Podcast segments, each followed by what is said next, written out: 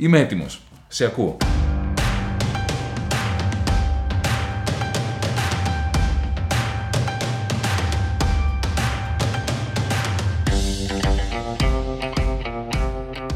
Ονομάζομαι Όλγα Πατεράκη από την Ευρωπαϊκή Πρωτοβουλία Πολιτών για βασικό εισόδημα ανεφόρων.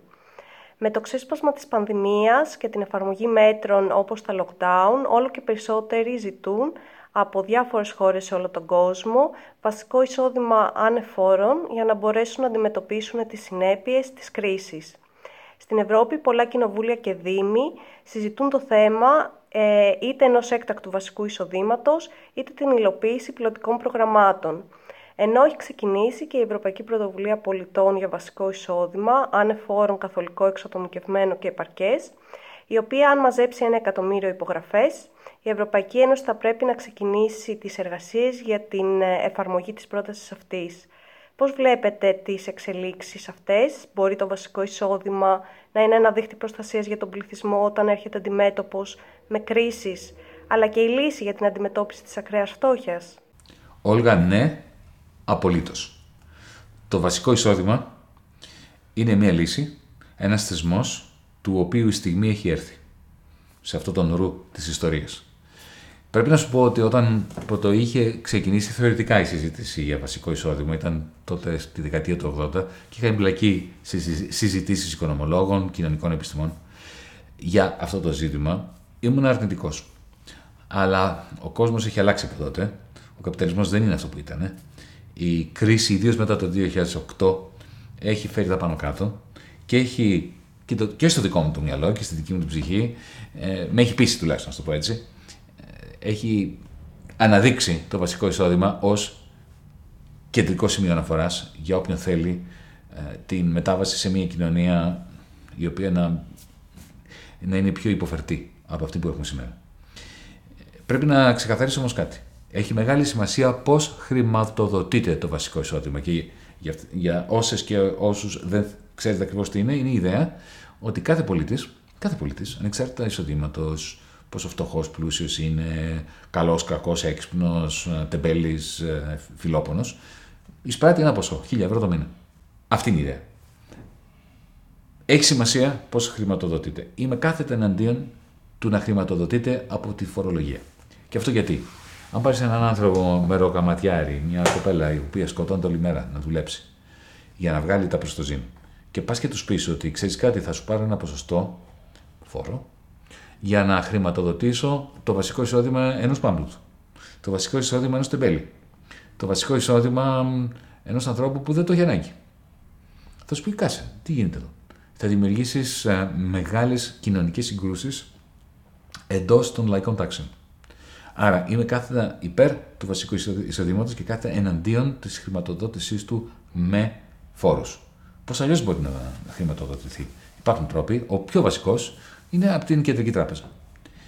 Φαντάσου, το έχουμε προτείνει ως Μέρα 25 και DM25 πανευρωπαϊκά τον περασμένο Μάρτιο του 2020, όταν ξεκίνησε η πανδημία. Φαντάσου η Ευρωπαϊκή Κεντρική Τράπεζα, ένα κουμπί είναι, δεν είναι τίποτα, να πιστώσει το λογαριασμό κάθε κατοίκου της Ευρωζώνης με 1000 ευρώ. 2.000 ευρώ είχαμε προτείνει τότε. Θα ήταν γύρω στα 750 δισεκατομμύρια συνολικά. Θα μου πεις είναι πάρα πολλά λεφτά. Δεν είναι. Γιατί τρεις μέρες αφού το προτείναμε, η κυρία Κριστίν Λαγκάρντ, πρόεδρος της ECB, της Ευρωπαϊκής Κεντρικής Τράπεζας, ανακοίνωσε 750 δις ότι θα τυπώνονται να δοθούν στους τραπεζίτες. Εμείς λέμε μην τα δώσετε στους τραπεζίτες, πάνε χαμένα. Ο τραπεζίτης τι κάνει, τα δίνει στη μεγάλη εταιρεία, στη Volkswagen, στην Alstom, δεν ξέρω σε ποια. Έτσι, αυτή η εταιρεία δεν επενδύει, δεν προσλαμβάνει νέους ανθρώπους. Γιατί, γιατί φοβάται ότι δεν θα μπορέσει να πουλήσει τα αγαθά της και τις υπηρεσίες της και τι κάνει, παίρνει τα χρήματα αυτά και πάει στο χρηματιστήριο και αγοράζει μετοχές. Δικές της. Η Volkswagen αγοράζει μετοχές της Volkswagen. Έτσι ανεβαίνει η μετοχή της Volkswagen. Οι διευθυντές της Volkswagen, τον οποίο ο μισθός είναι διασυνδεδεμένος με την τιμή της μετοχής, πάνε μια χαρά. Ούτε θέσεις εργασίας δημιουργούνται, ούτε τον πλανήτη σώζουμε, ούτε οι νέοι άνθρωποι βρίσκουν δουλειές. Οπότε, κεντρική τράπεζα να τυπώνει χρήμα και να το δίνει κατευθείαν στους πολίτες. Να το βασικό εισόδημα. Υπάρχουν και άλλοι τρόποι. Α, δεν θα σε κουράσω τώρα. Έχουμε εκπονήσει μελέτες και ως DM και ως ΜΕΡ. Ε, αλλά όχι φορολογία. Τέλος, θα μου επιτρέψεις ένα σχόλιο για το European Initiative, μαζευόμαστε, υπογράφουμε ένα εκατομμύριο άνθρωποι και τότε η Κομισιόν θα αναγκαστεί να βάλει μπροστά τη διαδικασία. Αυτά είναι μια κοροϊδία, θα μου επιτρέψετε να σου πω. Όποτε έχει γίνει και έχουν μαζευτεί ένα εκατομμύριο υπογραφές και για καλούς σκοπούς στο παρελθόν η Κομισιόν δημιουργεί μια επιτροπή η οποία έχει υποεπιτροπές και το θέμα θάβεται. Δεν θα λειτουργήσει έτσι το βασικό εισόδημα μέσα από αυτές τις διαδικασίες της Ευρωπαϊκής Επιτροπής. Να είσαι απολύτως σίγουροι γι' αυτό. Πώς θα λειτουργήσει, αν το κίνημά μας, το κόμμα μας, πάρει την εξουσία και το εφαρμόσει. Μόνο έτσι θα λειτουργήσει. Και εδώ και στη Γαλλία και στην Ιταλία υπάρξουν κινήματα τα οποία επιβάλλουν την εφαρμογή του βασικού εισοδήματο. Τέλος, όσον αφορά τα πιλωτικά προγράμματα, και αυτά είναι μια κοροϊδία. Δεν, τι, τι χρειαζόμαστε πιλωτικά προγράμματα; Είναι σαν να μου λες να κάνουμε ένα πιλωτικό πρόγραμμα για να δώσουμε αντιβιωτικά στα παιδιά τα οποία πάσχουν από δεν ξέρω κάποια αρρώστια. Δεν χρειαζόμαστε πιλωτικό πρόγραμμα. Ξέρουμε ότι χρειάζεται να δώσουμε τα αντιβιωτικά. Ότι το βασικό εισόδημα είναι απαραίτητο. Αυτό που χρειάζεται να οργανωθούμε για να μπορέσουμε να το επιβάλλουμε. Καλησπέρα. Είμαι ο Αλέξανδρος, είμαι 40 ετών και είμαι εργαζόμενος στον ιδιωτικό τομέα. Ε, συναναστρέφω με πάρα πολύ κόσμο που είναι σε ηλικίες 30 με 45. Κάποιοι από αυτούς τους ανθρώπους είναι ενεργοποιημένοι πολιτικά, έχουν πολιτική σκέψη, κάποιοι έχουν και δράση, εν πάση περιπτώσει πιστεύουν ότι μπορούν να φέρουν κάποια αλλαγή. Υπάρχουν πολλοί όμως άνθρωποι που δεν πιστεύουν ότι πλέον μπορούν να επηρεάσουν τα πράγματα. Είναι αυτοί που λένε ότι δεν ασχολούμαι άλλο, έχουν κουραστεί, έχουν απογοητευτεί και δεν συμμετέχουν. Πολλοί από αυτούς δεν ψηφίζουν καν. Πώς μπορούμε να πείσουμε τους ανθρώπους αυτούς ότι αξίζει τον κόπο να ξαναασχοληθούν; Πώς μπορούμε να τους ενεργοποιήσουμε και να πιστέψουν ότι έχουν τη δύναμη να φτιάξουν τα πράγματα; Αλέξανδρε, ακούγοντάς σε, μου θύμιζε ένα φίλο μου που όταν ήμασταν 17-18 μου έλεγε αν η δημοκρατία μπορούσε να αλλάξει κάτι θα είχε καταργηθεί. Αυτή είναι η τεράστια νίκη, ο θρίαμβος ενός συστήματος που, για το οποίο δεν είναι αποτυχία η εποχή των πολιτών, είναι designer feature που λένε οι Αμερικάνοι. Είναι απαραίτητο συστατικό των πολιτευμάτων που έχουμε, που δεν είναι δημοκρατίες, είναι ολιγαρχίες με περιοδικές εκλογές. Αυτές οι εκλογές έχουν σημασία. Γιατί μας δίνουν μια μικρή ευκαιρία να κάνουμε κάτι, να αλλάξουμε κάτι. Βέβαια, ο τρόπος με τον οποίο κόμματα, ιδίως της αριστεράς, σοσιαλδημοκρατία στο παρελθόν, Πασόκ, S5 στη Γερμανία κτλ. Εξευτέλισαν την έννοια της ε, λογοδοσίας απέναντι στους πολίτες που τους πίστεψαν. Ενισχύει την εποχή που ενισχύει το σύστημα και την ολιγαρχία που καθιστά τελικά τις εκλογές ένα νομιμοποιητικό μηχανισμό της απουσίας της δημοκρατίας. Οπότε ας έρθω στο ερώτημά σου. Τι πρέπει να κάνουμε εμείς; Εμείς αυτό κάνουμε στο ΜΕΡΑ25, προσπαθούμε να φτιάξουμε ένα κόμμα ως άνθρωποι που απεχθανόμαστε για τους ίδιους λόγους που απεχθάνονται οι άνθρωποι στους οποίους αναφέρθηκες, αυτό το δίθεν δημοκρατικό προτσές, αυτή τη δίθεν δημοκρατική διαδικασία. Την απεχθανόμαστε. Βλέπουμε πόσο εύκολο είναι ένας σκεπτόμενος άνθρωπος να απέχει και έχει και καλά επιχειρήματα. Αλλά ταυτόχρονα, εάν όλοι απέχουμε, τότε εκείνοι που εμείς κρίνουμε ότι καταστρέφουν όχι μόνο τον πλανήτη, αλλά και τις προοπτικές της ανθρωπότητας και των πολλών σε μια αίσθηση κοινής ευημερίας, είναι τελικά αυτοί που θα έχουν την εξουσία. Και ο μόνος τρόπος για να μην διαβρωθούμε κι εμείς συμμετέχοντας σε αυτό το εκλογικό πανηγύρι, είναι το σύνθημα το οποίο, με το οποίο ξεκινήσαμε το ΜΕΡΑ25. Για τους ανθρώπους, όχι για τα αξιώματα. Τι σημαίνει αυτό στην πράξη; Κανένας που είναι στο μέρα 25 και ζητάει να εκλεγεί, αν θέλει πραγματικά να εκλεγεί και είναι το όνειρο της ζωής της ή του να γίνει βουλευτής, να γίνει υπουργός κτλ., δεν έπρεπε να επιτρέπεται να είναι κοντά μας. Θα έπρεπε, θέλουμε, όποιος εκλέγεται να το βλέπει ως μία αγκαρία. Κάτι που πρέπει να γίνει. Και το λέω και το ξαναλέω, πάρα πολλοί συνοδοιπόροι μου μέσα στο μέρα 25 μου λένε: Μην το λες αυτό, πολιτικός αρχηγός, θα το πω. Πρέπει να το βλέπουμε όπως, πώς παίρνεις τα σκουπίδια για να τα πας κάτω να τα πετάξεις στον, στον κάδο. Έτσι. Όποιος πεθαίνει όλη μέρα, περιμένει πώς και πώς να πάρει τα σκουπίδια να τα πάει κάτω, πρέπει να πάει να το κοιτάξει το θέμα. Έτσι. Αλλά κάποιος πρέπει να το κάνει. Πρέπει να είναι αγκαρία αυτή η διαδικασία της εκλογικής αναμέτρησης με στόχο να δοθεί φωνή σε εκείνους που δεν έχουν σήμερα. Αυτός είναι ο στόχος. Να δοθεί φωνή σε αυτούς που δεν έχουν. Γεια σας, είμαι ο Κώστας και είμαι φοιτητής του τμήματος Φιλοσοφίας και Παιδαγωγικής στο ΑΠΙΘΙΤΑ. Ένα πρόβλημα το οποίο ταρανίζει την ελληνική κοινωνία είναι αυτό του δημοκρατικού ελλείμματος. Πολλοί συμπολίτες μας έχουν μια απέχθεια προς την πολιτική θεωρώντας τους πολιτικούς εν γέννη ανίκανους, διεφθαρμένους, ψεύτες κλπ. Με αυτόν τον τρόπο δεν μπαίνουν καν στον κόπο μια φορά σε τέσσερα χρόνια να πάνε να ψηφίσουν. Αυτό το πρόβλημα αποτελεί κίνδυνο για τη δημοκρατία μας και μειώνει την ποιότητά της. Ωστόσο, θα μπορούσε να αντιμετωπιστεί με τη θεσμοθέτηση κάποιων θεσμών, οι οποίοι θα μπορούσαν να βελτιώσουν την ποιότητα της δημοκρατίας μας, κάνοντάς την περισσότερο συμμετοχική. Τέτοιοι θεσμοί είναι οι συνελεύσεις πολιτών, τα δημοψηφίσματα, η νομοθετική πρωτοβουλία από πλευράς πολιτών με τη συγκέντρωση ενός ορισμένου αριθμού υπογραφών κλπ. Η ερώτησή μου λοιπόν είναι η εξής: Ενδιαφέρεται το ΜΕΡΑ25 να βελτιώσει τη δημοκρατία μας κάνοντα την περισσότερο συμμετοχική, και αν ναι, τότε πώς επιχείρει να το κάνει αυτό; Ευχαριστώ. Κώστα, η ερώτηση που κάνεις συνδέεται πάρα πολύ όμορφα με την προηγούμενη του Αλέξανδρου. Για την απάθεια, για την αποχή και πώς μπορούν νέες μορφές δημοκρατίας, συμμετοχικής δημοκρατίας, να υπερβούν αυτή την τάση που έχει η ολιγαρχία με εκλογές, που είναι ο δικός μου όρος για τη δημοκρατία, την αστική δημοκρατία, να, να αποτελέσει ένα νέο πεδίο συμμετοχής και κοινών αποφάσεων. Η απάντηση στο ερώτημά σου είναι ναι, ναι και ναι. Και το έχουμε αποδείξει στο 25. Το έχουμε αποδείξει στο καταστατικό μας, στην ιδρυτική μας διακήρυξη, στις πολιτικές που προτείνουμε.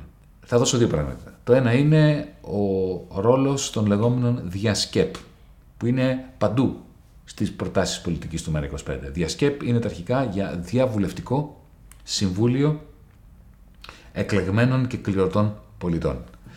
Λέμε για παράδειγμα, στα ζητήματα που αφορούν την παιδεία. Θέλουμε ένα Εθνικό Συμβούλιο Παιδείας, αλλά όχι από ανθρώπους που διορίζουν τα κόμματα, γιατί απλά αυτά θα να παράγει αυτό που γίνεται στη Βουλή. Έχουμε πει από τους 300 που θα συμμετέχουν σε αυτό, σε αυτό το Εθνικό Συμβούλιο Παιδείας, οι 100 να είναι κληρωτοί εκπαιδευτικοί, οι 100 να είναι κληρωτοί πολίτες και οι άλλοι 100 είναι ειδικοί που έχουν διορίσει τα κόμματα. Αλλά να είναι μόνο το 1 τρίτο οι εκπρόσωποι, οι ειδικοί εκπρόσωποι των κομμάτων.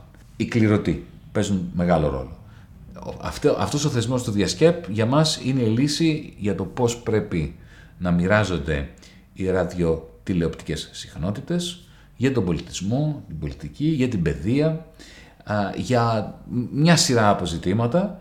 Γιατί, γιατί η κληροτίδα, την οποία εφήβραν βεβαίως οι αρχαίοι Αθηναίοι. Έτσι. Μην ξεχνάμε ότι στην αρχαία Αθήνα η δημοκρατική ήταν εναντίον των εκλογών και οι ολιγαρχικοί, οι αριστοκράτες, οι αριστοκρατικοί ήταν υπέρ των εκλογών. Γιατί οι αριστοκρατικοί ξέραν ότι μπορούν να χειραγωγούν τις εκλογές, όπως σημαίνει και σήμερα.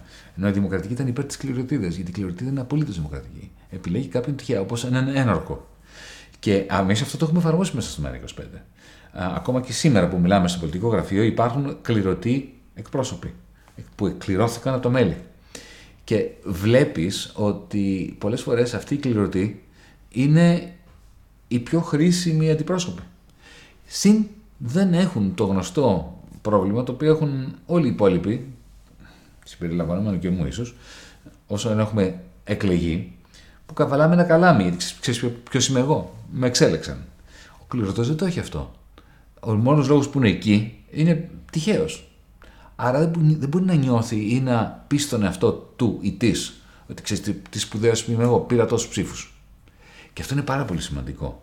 Οπότε οι συμμετοχικοί θεσμοί με χρήση της κληροτίδας είναι για το ΜΕΡΑ25 πεμπτουσία για το σπάσιμο της απάθειας, της αποχής και της μετατροπής μιας δημοκρατικής διαδικασίας σε ολιγαρχική ε, εξουσία με κάποιες εκλογές. Καλησπέρα, ονομάζομαι Παπαγεωργίου Σαβέλα. Είμαι φοιτήτρια της πληροφορικής στο Ιωάννο Πανεπιστήμιο και η ερώτηση μου για τον κύριο Βαρουφάκη είναι η εξής. Πρόσφατα σε μια συνέντευξή σας στο κανάλι Action 24 αναφέρατε τη στρατηγική απόφαση διεξαγωγής των εκλογών από το κυβερνών κόμμα με βάση κάποια συμφέροντα, όπως για παράδειγμα έχουμε δει στο παρελθόν ένα υπερχόμενο μνημόνιο. Πώς πιστεύετε ότι το ΜΕΡΑ25, ένα κόμμα που είναι διαφανές ως προς τους στόχους και το σχέδιο δράσης του, μπορεί να ανταγωνιστεί ή έστω και να περάσει τις ιδέες του απέναντι σε δύο κόμματα που έχουν υπάρξει μέρος ενός δίπολου εδώ και πάρα πολλά χρόνια, σε μια σύγχρονη Ελλάδα η οποία ενδιαφέρεται πιο πολύ για το θέαμα στην πολιτική σκηνή παρά για αυτά αποτελέσματα ή αποτελεσματικά μέτρα. Είναι αλήθεια ότι δεν είναι εύκολο για ένα μικρό κόμμα να διεμβολήσει το δικοματισμό, την κακοφωνία των παραθύρων στα κανάλια και να μετατρέψει τη φωνή του σε ένα πρόγραμμα αξιόπιστο για την πλειοψηφία. Αυτό είναι πραγματικά δύσκολο και αυτό παλεύουμε να κάνουμε. Και ένας από τους λόγους που έχουμε το face to face, το πρόσωπο με πρόσωπο, είναι για να σπάσουμε αυτά τα στεγανά. Από την άλλη μεριά όμως, Ισαβέλα, πρέπει να σου πω το εξής. Ότι κάθε δόγμα, κάθε θρησκεία, κάθε ιδεολογία, κάθε κατεστημενική άποψη ξεκίνησε ως αίρεση. Ξεκινάει κάτι ως μικρό και μετά μεγαλώνει. Το ζητούμενο για ένα προοδευτικό κόμμα, σαν και εμάς, εδώ μέρα 25, είναι να είμαστε σε πλήρη ανάπτυξη την κατάλληλη στιγμή που θα απαιτήσουν οι καιροί. Τι θέλω να πω με αυτό; Το 2008. Το 2008 ήταν ε, μια μεγάλη κρίση του καπιταλισμού, αντίστοιχη με εκείνη του 1929. Όμως δεν ήμασταν έτοιμοι. Ήρθε η κρίση, τότε έπρεπε να υπάρχει ένα προοδευτικό κόμμα σαν το δικό μας, ένα προοδευτικό κίνημα σαν το DM25 πανευρωπαϊκά, για να δράξουμε τη, την ημέρα, την ευκαιρία. Είναι σαν ένα κύμα το οποίο πιάνει ένα σερφερ, πρέπει να είναι έτοιμος για να το πιάσει. Αλλιώς έρχεται και το προσπερνάει. Ακριβώς το ίδιο ισχύει. Εμείς, ένα κόμμα του 3,44%, ολοκληρώνουμε το πρόγραμμά μας, εκπονούμε τα προγράμματα πολιτικής, ζυμωνόμαστε με τον κόσμο, με τα κινήματα, με τους θεατές που μας βλέπουν αυτή τη στιγμή, έτσι ώστε όταν ο κόσμος είναι έτοιμος να ξεφύγει από την τυραννία του θεάματος, που πολύ σωστά περιέγραψες, τότε να είμαστε κι εμείς έτοιμοι για να δράξουμε την ημέρα. Καλησπέρα σας. Ονομάζομαι Αγάπη Τσίρου και είμαι μαθήτρια της Τρίτης Λυκείου. Η ερώτησή μου προς εσάς, κύριε Βαρουφάκη, αφορά το δικαστικό σύστημα και τη δικαιοσύνη. Είναι διάχυτη η άποψη στην ελληνική κοινωνία ότι η δικαιοσύνη και η απονομή της αποτελούν μάλλον όνειρο θερινής νυχτός. Το δικαστικό μας σύστημα δεν χαρακτηρίζεται ούτε από αμεροληψία, ούτε από ισονομία, αλλά μάλλον περισσότερο από κατά το δοκούν ερμηνεία και εφαρμογή των νόμων. Πρόσφατο μάλιστα παράδειγμα της απουσίας της ισονομίας είναι και η περίπτωση του Δημήτρη Κουφοντίνα. Ένας πολίτης για να βρει το δίκαιο του, που και πάλι είναι αμφίβολο, πρέπει να ξοδέψει μια ολόκληρη περιουσία σε δικαστικά έξοδα και σε δικηγόρους. Ποιες είναι λοιπόν οι θέσεις του κόμματός σας για την εξυγίανση του δικαστικού συστήματος και ποιες μεταρρυθμίσεις θεωρείτε ότι πρέπει να έρθουν στον τομέα της δικαιοσύνης; Το ότι η δικαιοσύνη είναι τυφλή και από αρχαιοτάτων χρόνων έτσι απεικονίζεται, δεν είναι τυχαίο. Δεν είναι εύκολο να στήσεις ένα σωστό δίκαιο σύστημα δικαιοσύνης. Στην καλύτερη περίπτωση, ένα δικαστήριο σου δίνει την ευκαιρία, τη δυνατότητα, την υπόσχεση της απονομής δικαιοσύνης. Ποτέ την εξασφάλιση. Νομίζω ότι είναι λάθος να θεωρούμε ότι το πρόβλημα είναι μόνο ελληνικό. Θέλω να σου πω, αγαπητή αγάπη, ότι στις ΗΠΑ, για παράδειγμα, το δικαστικό σύστημα χρησιμοποιείται ως μια μορφή apartheid.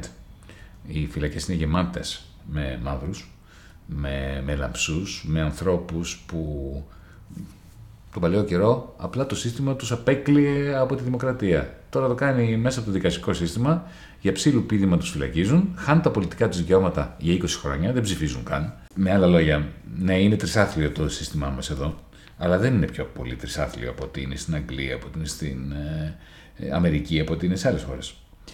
Είναι γενικότερο πρόβλημα μιας κοινωνίας διακρίσεων, μιας κοινωνίας άνησης, μιας κοινωνίας που βασίζεται στην παραβίαση βασικών δικαιωμάτων για να προσθέσει κεφάλαια στους κεφαλαιοκράτες. Είναι μια άδικη κοινωνία, χτισμένη για να είναι άδικη κοινωνία. Δεν μπορούμε να ψέγουμε μόνο τους δικαστές και το δικαστικό σύστημα για αυτή την αδικία. Έτσι. Χρειάζεται μια συνολική αλλαγή της κοινωνίας. Τώρα, πέραν αυτού, η Ελλάδα έχει και κάποιες ιδιαιτερότητες. Έχουμε το εξής φοβερό. Ε, γίνεται μια δίκη, παίρνετε μια απόφαση, κακή, στραβή, σωστή, λάθος, δεν έχει σημασία, και μετά ξαναγίνεται η ίδια δίκη. Δύο χρόνια αργότερα. Ε, και μετά από αυτή τη δεύτερη δίκη, μετά μπορεί να πάει και στον Άριο Πάγο. Ε, και ούτω καθεξής. Αυτό πρέπει να σταματήσει. Η θέση του ΜΕΡΑ 25 είναι ξεκάθαρη ότι όταν ε, το κατώτερο δικαστήριο ποτέ δεν λαμβάνει την υπόψη σε τελική ανάλυση, δεν έχει και λόγο να πάρει σοβαρή απόφαση. Το οποίο σημαίνει αυτή η καθυστέρηση της δικαιοσύνης δημιουργεί τριβές, δημιουργεί καθυστερήσεις. Όταν υπάρχουν καθυστερήσεις και γραφειοκρατίες, πάντα υπησέρχεται η πιθανότητα και το κίνητρο της διαφθοράς.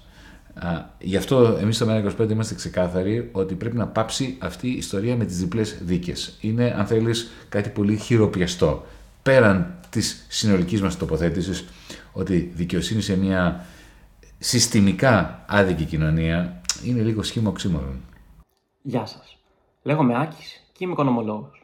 Ο COVID-19 αλλάζει το μέλλον της εργασίας. Ήδη έχουμε δει μεγάλες εταιρείες του εξωτερικού να ανακοινώνουν μόνιμο μοντέλο τηλεεργασίας και μετά την πανδημία. Οπότε πολλοί εργαζόμενοι θα έχουν τη δυνατότητα να δουλεύουν εξ αποστάσεως. Σε αυτό το πλαίσιο, φαίνεται ότι η ελληνική κυβέρνηση θέλει να προσελκύσει κατοίκους του εξωτερικού στην Ελλάδα, δίνοντάς τους φορολογικά κίνητρα. Ο Πρωθυπουργός έχει πει: Αν μπορείς να δουλέψεις από οπουδήποτε, γιατί να μην το κάνεις από την Ελλάδα; Πώς θα επηρεαστεί η ελληνική και η παγκόσμια οικονομία εάν υπάρξει μεγάλος αριθμός ατόμων που δεν κατοικεί στη χώρα που βρίσκεται ο εργοδότης του; Είναι όντως μια ευκαιρία για την Ελλάδα. Επίσης, τα κίνητρα φαίνεται ότι θα ισχύουν όχι μόνο για ξένους πολίτες, αλλά και για Έλληνες του εξωτερικού, σε μια προσπάθεια αντιστροφής του brain drain. Θα πρέπει αυτό να αποτελεί στόχο για τη χώρα; Και ποια θα ήταν η δικιά σας προσέγγιση; Ευχαριστώ. Άκη, η ανησυχία που έχουμε με το θέμα της τηλεεργασίας και όχι μόνο των νομάδων, όπως λέγονται, COVID nomads, αυτών που έρχονται στην Ελλάδα και δουλεύουν στην Αγγλία, αφορά τα εργασιακά δικαιώματα. Γιατί, κακά τα ψέματα, όταν εξατομικεύεις την εργασία, όταν ο καθένας είναι μόνος του, είναι πολύ πιο εύκολο να γίνει η εκμετάλλευση των εργαζομένων από τους εργοδότες. Αυτό είναι ένα γενικότερο πρόβλημα. Όμως, δεν είμαι κατά της ιδέας να προσελκύσουμε στην Ελλάδα τέτοιου νομάδες τηλεεργασία. Έχουμε μια χώρα η οποία έχει εκενωθεί από νέους ανθρώπους έχει σημασία να μπορέσουμε να τραβήξουμε νέους ανθρώπους, τόσο Έλληνες του εξωτερικού όσο και ξένους. Ε, να ξαναζήσουν οι πόλεις μας. Κάποιοι από αυτούς, κάποιες από αυτές, θα ριζώσουν εδώ. Θα αγαπήσουν τον τόπο. Αυτός ο τόπος έχει αυτή τη δυνατότητα να κάνει τους ανθρώπους να τον αγαπάνε. Τα παιδιά τους, αν μεγαλώσουν εδώ, μπορεί να πάνε σε ελληνικό σχολείο και σε ελληνικό σχολείο να μην πάνε, θα αγαπήσουν τη χώρα, θα ξοδεύουν χρήματα εδώ. Δεν είναι κακό αυτό. Και θεωρώ ότι είναι από τα θετικά της κυβέρνησης ότι δημιούργησαν κίνητρα για να έρθουν άνθρωποι εδώ. Γενικότερα να το δούμε όμως, πέραν των ερωτημάτων όσο αφορά την εκμετάλλευση των εργαζόμενων, ε, βλέπεις ότι ο COVID-19 μαζί με τη τηλεργασία, με το Zoom, με όλα αυτά τα εργαλεία, τα ψηφιακά, θα δημιουργήσουν ε, νέες συνθήκες παγκοσμίως. Πάρε ας πούμε μια πόλη σαν το Λονδίνο ή σαν τη Νέα Υόρκη ξαφνικά οι εταιρείες ανακάλυψαν ότι ένα μεγάλο ποσοστό των ε, εργαζόμενων δεν χρειάζεται να μένουν στο κέντρο της Νέας Υόρκης. Το ανακάλυψαν και οι εργαζόμενοι. Και βολεύει και τις εταιρείες και τους εργαζόμενους να πάνε λίγο απ' έξω. Γιατί το, το κόστος διαβίωσης ενοικίου στη Νέα Υόρκη στο Λονδίνο είναι τεράστιο. Φαντάζομαι ότι αυτό όμως θα έχει έναν αντίκτυπο στην ε, εσωτερική μετανάστευση, θα διάσουν τα εμπορικά κέντρα των πόλεων, το κέντρο του πόλεμου. Με άλλα λόγια, έχουμε μπροστά μας εξελίξεις οι οποίες θα έχουν θετικά, θα έχουν και αρνητικά. Ε, ένα θετικό αφορά όχι μόνο την Ελλάδα, αλλά και χώρες του τρίτου κόσμου, όπως τον λέγαμε παλιά, τις αναπτυσσόμενες χώρες. Όπου μην ξεχνάς ότι υπάρχουν άνθρωποι εκεί που έχουν πάρα πολύ καλή εκπαίδευση, έχουν πάρα πολύ καλή παιδεία, σπάνια όμως μπορούν να βρουν βίζες για να μετακομίσουν στο Σαν Φρανσίσκο, στο Λονδίνο, στο Παρίσι ξαφνικά αυτοί θα μπορούν να δουλεύουν από το Mumbai, έτσι, από την, την Ισία, με τηλεργασία. Αυτό δεν είναι αναγκαστικά κακό. Θα έχει τα προβλήματά του, αλλά πρέπει να σκεφτούμε όλοι μαζί τι σημαίνει αυτό όσο αφορά την προστασία της εργασίας και την ε, κατανομή του παγκόσμιου έργου διεθνώς. Χαίρετε. Εγώ είμαι η Φέη Καρασιώτα, είμαι φοιτήτρια στο Πανεπιστήμιο Θεσσαλίας, στο Τμήμα Γεωπονίας και Αγροτεχνολογίας. Είμαι 20 χρονών και έχω να σας θέσω το εξής ερώτημα. Κύριε Βαρουφάκη, ακούμε καθημερινά ότι είναι πάρα πολύ λυπηρό το γεγονός ότι οι νέοι φεύγουν στο εξωτερικό. Ωστόσο, τι μπορούμε να κάνουμε για να τους βοηθήσουμε και για να τους κρατήσουμε εδώ; Σας ευχαριστώ εκ των προτέρων που με ακούσατε. Φέη, όταν μεγάλωνα, ε, το βασικό ζήτημα τόσο των κομμωδιών όσο και των τραγωδιών στους κινηματογράφους ήταν ε, η μετανάστευση η μετανάστευση των ανθρώπων μας μετά το Δεύτερο Παγκόσμιο Πόλεμο, τον Εμφύλιο Πόλεμο, ο καημός της μάνας, ο καημός του πατέρα, ο καημός του μετανάστη. Το ίδιο και με τα τραγούδια. Το ίδιο και με την κουλτούρα συνολικά. Ήμασταν μια χώρα μεταναστών που φεύγαμε. Όταν πλέον μεγάλωσα και έφτασα κι εγώ να είμαι 20-30, αυτό αντεστράφει. Ήρθαν πίσω τα παιδιά. Πολλοί συμφοιτητέ μου, φίλοι μου, εγώ δεν γύρισα, γύρισα στα 40 μου, αλλά άλλοι γυρνούσαν. Και αυτό ξαναάλλαξε πάλι. Επανήλθε η μετανάστευση, η ερημοποίηση της χώρας, η μαζική έξοδος με τη μεγάλη κρίση του 2010. Γιατί; Γιατί κάναμε ένα έγκλημα απέναντι στη λογική, απέναντι στην πατρίδα μας, απέναντι στα νέα μας παιδιά. Το 2010 το ελληνικό δημόσιο πτώχευσε και προσποιηθήκαν όλοι μαζί, Τρόικα, ντόπια ολιγαρχία, κυβερνήσεις, βουλή, ότι δεν είχαμε πτωχεύσει ε, και ουσιαστικά δανειστήκαμε το μεγαλύτερο ποσό στην ανθρώπινη ιστορία, δάνειο, υπό όρους καταστροφικούς. Υπό όρους που έδιωξαν τα παιδιά μας. Είναι πάρα πολύ απλό. Όταν αυξάνεις τους φόρους, όταν μειώνεις τα κονδύλια για την παιδεία, οι επενδύσεις πάνε κάτω από το πάτωμα. Άρα δεν υπάρχουν θέσεις εργασίας. Ε, τι θα κάνουν τα παιδιά, δεν θα φύγουν. Θα φύγουν. Όπως και έφυγαν. Brain drain. Αλλά και όχι μόνο brain drain και body drain. Έτσι. Και, και σωματικά φύγανε. Και το πρόβλημα με αυτό είναι ότι είναι εύκολο να φύγουν, είναι δύσκολο να ξανάρθουν. Γιατί όταν κάνουν οικογένεια, τα παιδιά τους πάνε στο σχολείο, στη Γερμανία, στον Καναδά, στο Μπαγκλαντές, δεν έχει σημασία όπου και να είναι, είναι πολύ δύσκολο μετά να έρθουν πίσω. Οπότε τι πρέπει να κάνουμε; Πρώτον, να μην συνεχίσουμε να κάνουμε αυτά που τους έδιωξαν και να τα αντιστρέψουμε. Δεύτερον, επιτέλους να ξεφύγουμε από αυτό που εμείς στο ΜΕΡΑ25 ονομάζουμε χρεοδουλοπαρικία. Γιατί όσο οι κυβερνήσεις μας και το πολιτικό σύστημα προσποιούνται ότι δεν έχουμε χρεοκοπήσει και ότι θα ξεφύγουμε από τη χρεοκοπία με νέα δάνεια, τόσο βαθαίνουν, επιταχύνουν και επιμικίνουν τη διαδικασία της ερημοποίησης και του brain drain. Γεια σας κύριε Βαρουφάκη, ε, συγχαρητήρια για την πρωτοβουλία και που μας δίνετε λόγο. Ονομάζομαι Χρήστος, είμαι φοιτητής ε, στο τμήμα φυσικής του ΕΚΠΑ. Κατά τη γνώμη μου είναι ανήκουστο ενέτη 2021 να μιλάμε για πολέμους και στρατιωτικές επιχειρήσεις Λες και δεν μας χωράει ο πλανήτης να ζήσουμε σε ειρήνη όχι μόνο με ανθρώπους, αλλά και με κάθε ζωντανό οργανισμό. Τη στιγμή που χώρες με ευρέως γνωστή υπεραλιστική πολιτική ε, δεν αναγκάζουν τους νέους σε στρατιωτική θητεία, η Ελλάδα μας υποχρεώνει.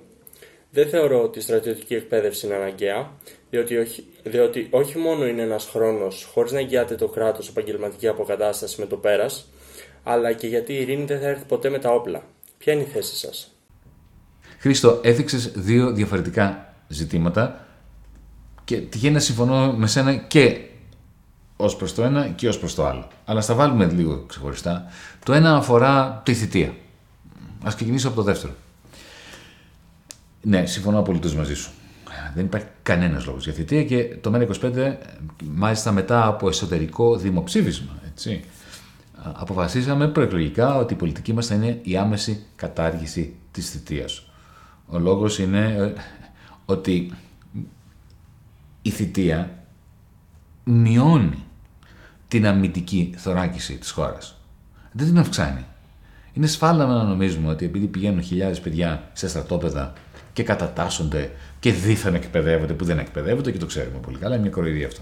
Ότι αυτό αυξάνει την αμυντική ικανότητα της χώρας. Τη μειώνει. Γιατί; Έχεις ανθρώπους που, που είναι επαγγελματίες, έχουν πάει σχολείο ευελπίδων, οι αξιωματικοί, που αναγκάζονται και παίζουν τον ρόλο του παιδονόμου για μήνες και χρόνια σε στρατόπεδα στην Τρίπολη, από εδώ από εκεί.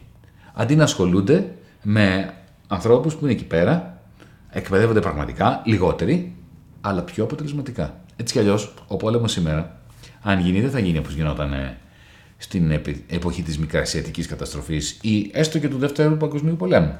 Αν γίνει πόλεμος σήμερα, ε, εσύ και εγώ μπορούμε να το καταλάβουμε, Δηλαδή θα εμείς θα, θα, θα, θα, βλέπουμε YouTube, θα διαβάζουμε εφημερίδα κτλ. Ο πόλεμος θα έχει γίνει και θα έχει λήξει. Γιατί θα γίνει αστραπία, θα γίνει από την αεροπορία, ίσως και από τις ειδικές δυνάμεις, μπορεί και κάποιο υποβρύχιο και μέσα σε μερικές ώρες θα έχει τελειώσει ένας πόλεμος με Τουρκία. Δεν πρόκειται να γίνει σύγκρουση στρατών όπως γινόταν στις στέπες της Σιβηρίας στο δεύτερο παγκόσμιο πόλεμο. Οπότε ξοδεύουμε που ξοδεύουμε χρήμα, χρόνο και ενέργεια να εκπαιδεύσουμε τους αξιωματικούς έτσι, και κάποιους από τους οπλίτες των ειδικών δυνάμεων, αυτό πρέπει να γίνει επαγγελματικά. Οπότε ας αφήσουμε την ιστορία με τη θητεία. Υπάρχει και το άλλο θέμα που έθεσες.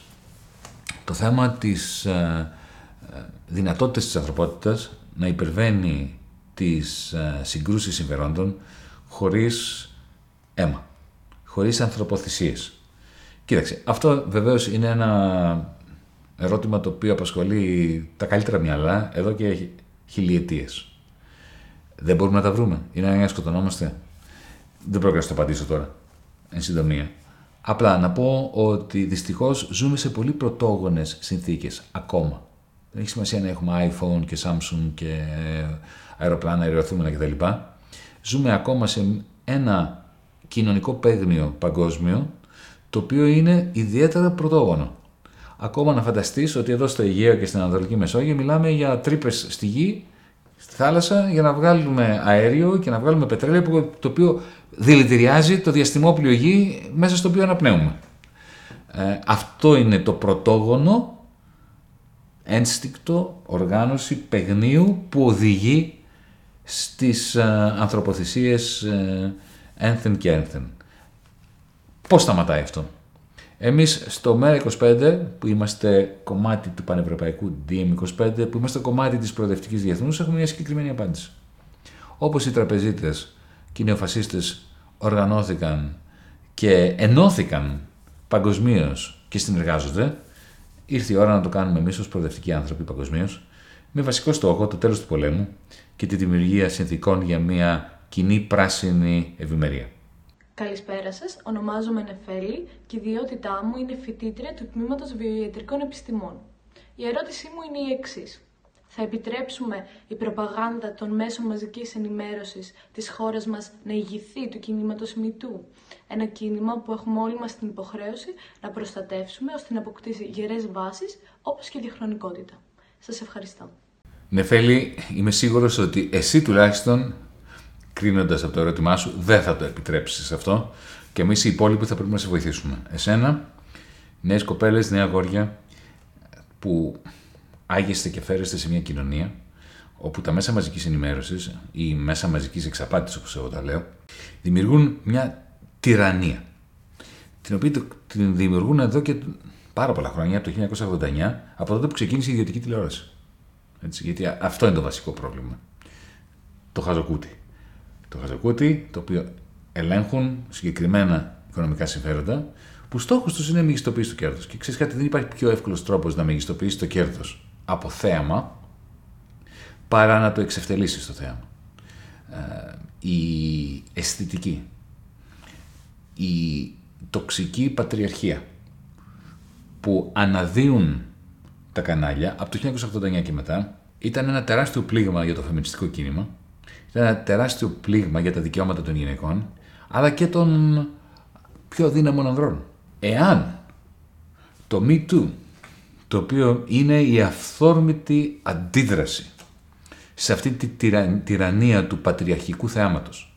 Αν αυτό το κίνημα χειραγωγηθεί από τα μέσα μαζικής εξαπάτησης που τελικά είναι υπεύθυνα για το έγκλημα εναντίον του οποίου το Me Too οργανώνεται, τότε ουσιαστικά είναι σαν οι δουλοκτήτες να έχουν χειραγωγήσει το κίνημα του Σπαρτακού. Δεν πρέπει να το επιτρέψουμε. Καλησπέρα. Ονομάζομαι Παναγάκης Γιώργος και είμαι ιδιωτικός υπάλληλος. Ένα από τα βασικά κεκτημένα του σύγχρονου ευρωπαϊκού πολιτισμού είναι ο διαχωρισμός κράτου-εκκλησία. Θα με ενδιέφερε και η προσωπική σας άποψη, αλλά και οι θέσεις του κόμματος όσον αφορά το συγκεκριμένο ζήτημα. Αλλά και κατ' επέκταση, ποια θα πρέπει να είναι η σχέση της θρησκείας με το εκπαιδευτικό μας σύστημα. Ευχαριστώ πολύ. Θα ξεκινήσω, Γιώργο, με τη θέση του κόμματός μας και την προσωπική μου θέση όσο αφορά το διαχωρισμό εκκλησία-κράτου. Έχει αργήσει αιώνες. Δεν έπρεπε ποτέ να υπάρχει αυτή η σύμφυση κράτους και εκκλησίας. Το κράτος δεν μπορεί να έχει θρησκεία, δεν μπορεί να έχει ιδεολογία, δεν μπορεί να έχει καν φιλοσοφία. Το κράτος πρέπει να μας εκφράζει όλες και όλους ανεξίθρησκα και χωρίς ιδεολογικές προκαταλήψεις. Πέραν αυτού, πρέπει να σου μιλήσω και λίγο προσωπικά. Εγώ δηλώνω άθεο, νιώθω άθεο αλλά νιώθω και ευσεβής άθεος. Και πραγματικά δεν αντέχω τους επιθετικούς άθεους, τύπου Christopher Hitchens, ε, Dawkins κτλ. Δηλαδή, επιστήμονες, δημοσιογράφους, ε, άθεους διανόμενους, οι οποίοι είναι επιθετικοί απέναντι στους θρησκευόμενους. Το θεωρώ απαράδεκτο. Αυτό συνδέεται με την απάντηση που θα σου δώσω όσο αφορά την παιδεία και τη σχέση της με τη θρησκεία. Στο σχολείο, και πρέπει να σου πω ότι εμένα μου άρεσε πάρα πολύ το μάθημα των θρησκευτικών, ως άθεος, γιατί κάναμε και πάρα πολύ καλές φιλοσοφικές συζητήσεις, έτυχε να έχω καλούς θεολόγους. Αυτό που θεωρώ απαράδεκτο είναι η κατήχηση. Το μάθημα το οποίο να σου κάνει κατήχηση, να σου λέει έτσι δημιουργήθηκε ο κόσμος και αυτά πρέπει να πιστεύεις. Έτσι, είτε αυτά είναι από χριστιανική πλευρά είτε από οποιαδήποτε άλλη πλευρά.